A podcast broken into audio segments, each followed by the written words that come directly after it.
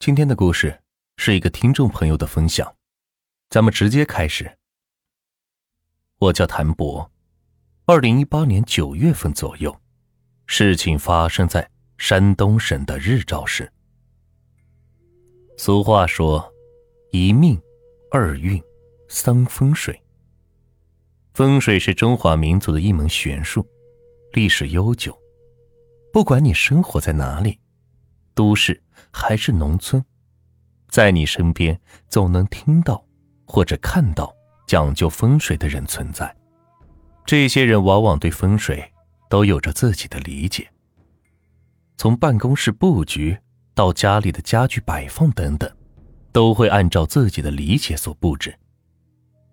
如果有一个地方真实的发生过非正常死亡事件，往往这里就会被认为是凶宅。世界各地的凶宅多多少少都传出过一些灵异事件。他们安静的坐落在社区里、街道旁等等，引诱着那些渴望着安宁生活的人，成为他们的受害者。互联网时代让这些凶宅信息传播的更快。有些人就会被这样的信息所吸引，就比如说我的好朋友康瑞。康瑞是我的死党，他从小脑回路就跟别人不一样。从上学到参加工作，不管遇到什么问题，他的观点总是那样的独特。除了嘴有点碎，其他什么都好。这一天是周末，我们几个死党在康瑞家。看同年上映的电影《潜伏四》。影片大概讲述的是灵媒伊丽丝在一次灵异事件当中，偶然的让她回到了老家，而在她老家的房子里，却发生了更加恐怖的灵异事件。电影看完后，康瑞就开始了他的阴谋，煽动我们几个死党一起去找一个凶宅探灵。或许当时大家都才看完电影，被电影里的情节所带动，脑袋一热，都是答应了康瑞的提议。随后是掏出手机搜索着国内的凶宅情况。不一会儿，康瑞拿着手机让我们看，说：“哎哎，哥们几个，看看这个怎么样？哎，你们看这下面的评论更劲爆，要不就他了。”这个地址在山东的日照，有几个朋友因为工作的原因或者家庭的原因，时间不允许。我们讨论了一会儿，最终去的只有我们几个人：康瑞、王康、刘海涛，还有我。我们约定的时间是在第二天早上出发，我们各自回家准备了，简单的收拾了行李，第二天早上。来到了康瑞家集合。从西安开车到山东的日照得一千多公里。我们一口气是开到了济南，住了一晚上。第三天的中午到了山东的日照。在康瑞的带领下，我们吃饱喝足后，大概是下午三点多，来到了康瑞所说的凶宅。到了这个小区门口，我们四个在这附近四处是看了看。整个小区里只有四栋楼，各个楼层的窗户玻璃有一块没一块的，墙面也是面目全非。小区里是荒草丛生，门卫传达室里更是空无一人。透过没有窗户的窗户，看到里边是乱七八糟，还伴随着一种说不上来的恶臭。小区的大门已经是锈迹斑斑。被一条生锈的铁链是锁了起来，旁边还有一个小门，已经是被严重的腐蚀了，轻轻一推就开了。然后我们四个背着包，拿着摄影器材，是踏入小区。这刚踏入，一股凉风吹来，不由得是让人哆嗦一下。康瑞和王康走在最前面，刘海涛则是拿着摄像机跟在我们后面。我则走在中间。就在我们来到一栋楼面前，王康突然一巴掌是拍在了康瑞的后脑勺上。康瑞一扭头，随即王康又是一巴掌扇在了康瑞的脸上。康瑞暴怒道：“你他妈疯了，打我干啥？”康瑞这一喊，王康站在原地是一动不动的看着康瑞，眼看着康瑞就要动手打王康，我赶紧上去抱住康瑞。从我这个角度看着王康的眼神很空洞，有种说不上来的诡异。刘海涛连忙放下摄像机过来拉走王康，就在刘海涛拉住王康的一瞬间，仿佛王康又变回了正常。王康回头看着刘海涛，问他。咋了？刘海涛说：“什么咋了？你咋了？你中邪了？”王康无辜的说：“啊，没有啊，这不走的好好的吗？”此时我放开了康瑞，我俩对视了一眼。康瑞说：“别扯淡了，你刚才是吓唬你爹呢。”这时，气氛有些紧张。我们三个看着王康，王康的表情。则是很无辜的看着我们，就好像刚才发生的事情他全然不知一样。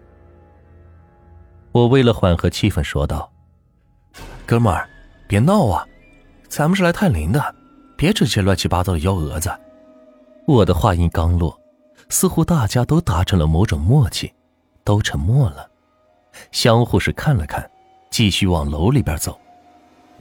刚才王康的反常举动。好像让我每个人都是提高了警惕，精神是极度紧绷。我们进了楼里，来到了一楼的一间屋子里。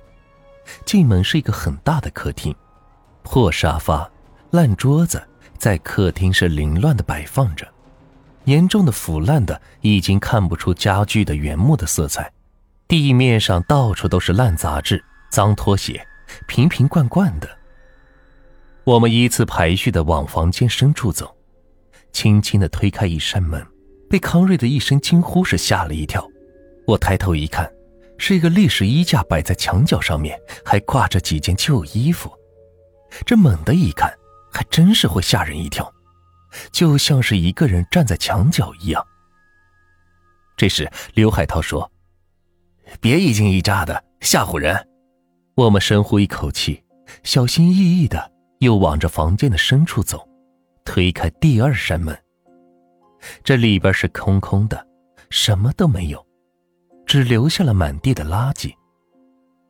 此时，王康对着康瑞调侃道：“说，什么也没有，也没你说的那么邪乎呀。”康瑞好像是没听到似的，继续的慢慢的往里边走。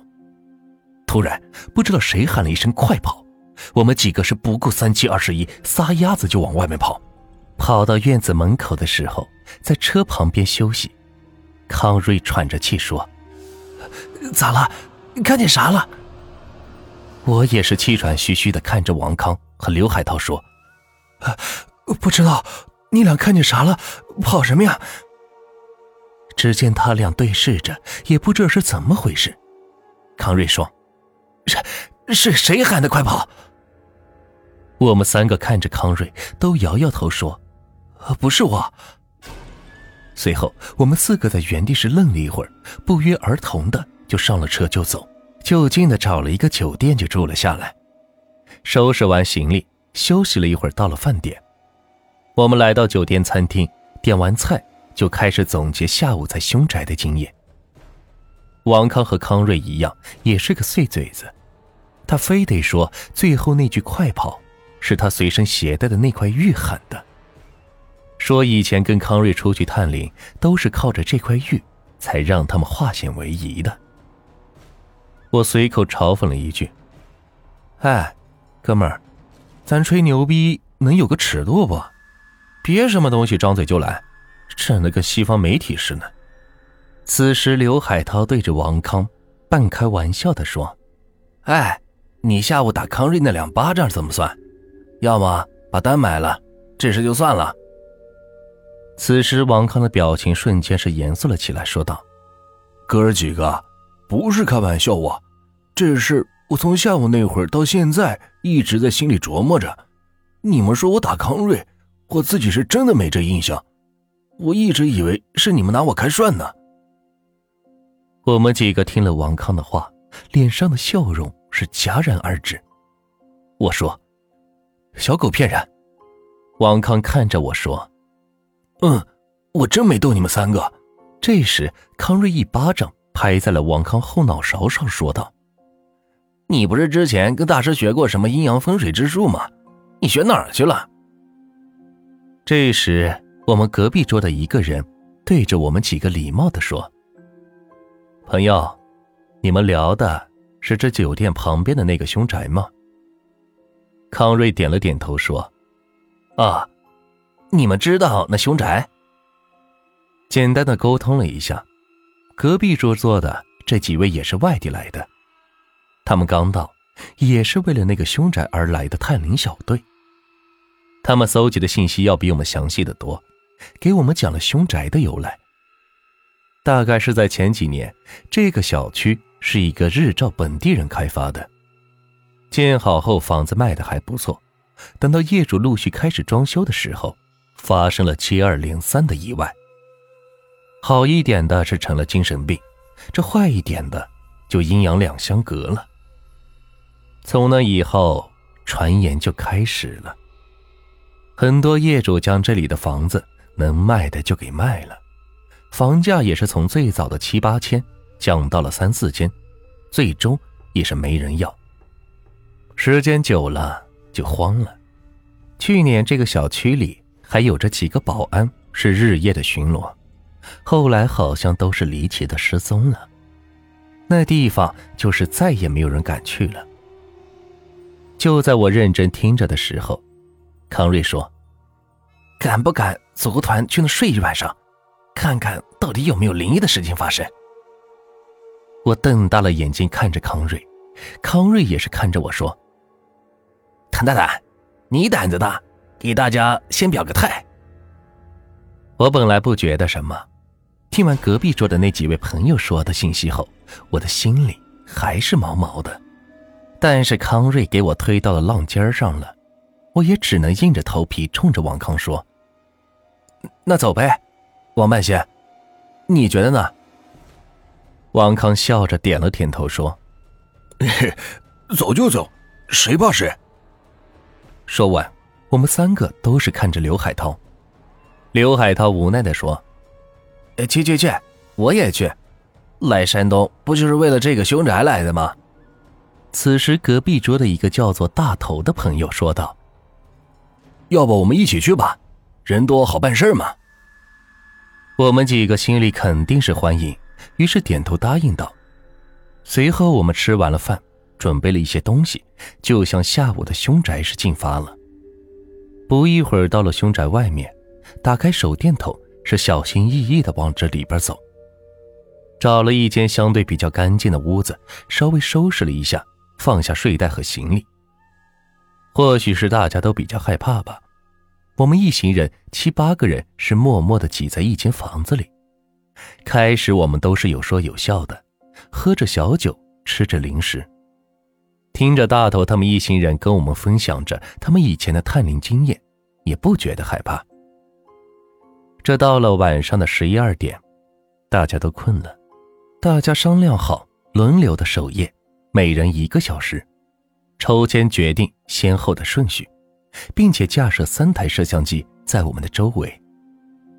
康瑞是第一个守夜，我们就先睡了。我排在第五个，可是我一觉起来已经是早上的八点了。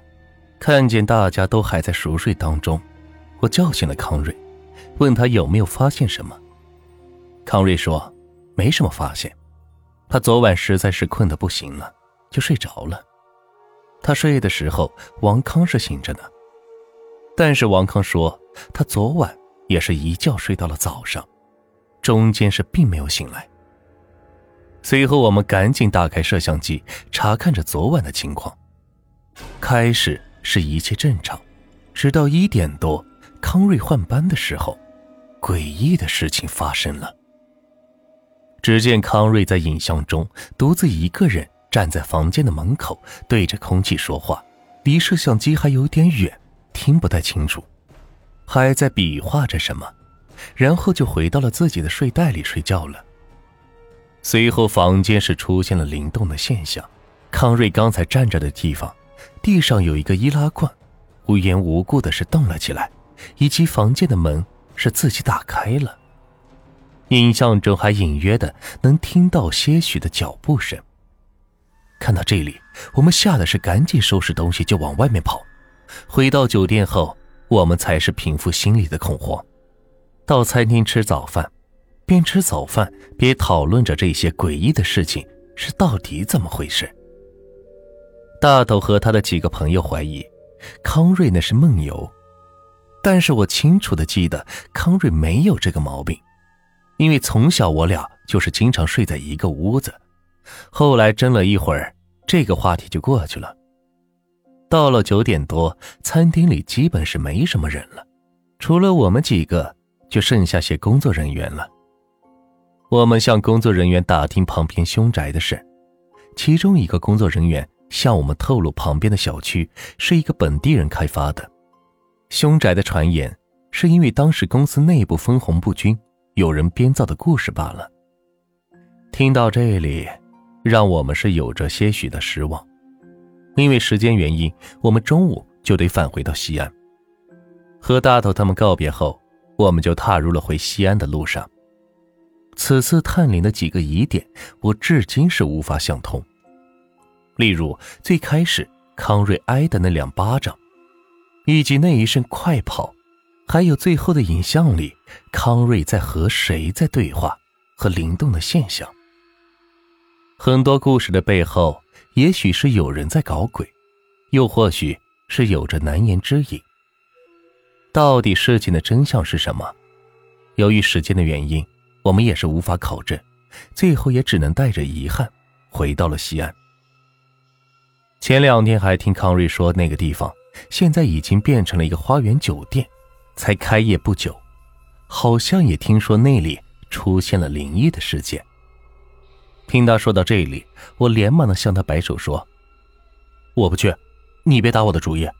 疫情期间，别给组织增添负担了。”大家还知道国内有哪些凶宅吗？如果让康瑞带你们一起去探灵，你们会带些什么东西呢？